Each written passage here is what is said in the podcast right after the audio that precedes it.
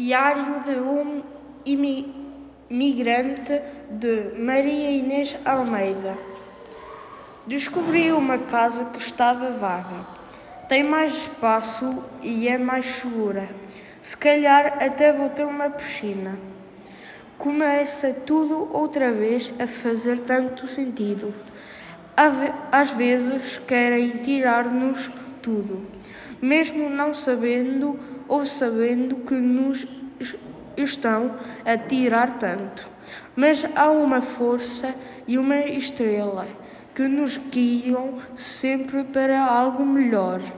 A força é o sonho, a estrela é a esperança.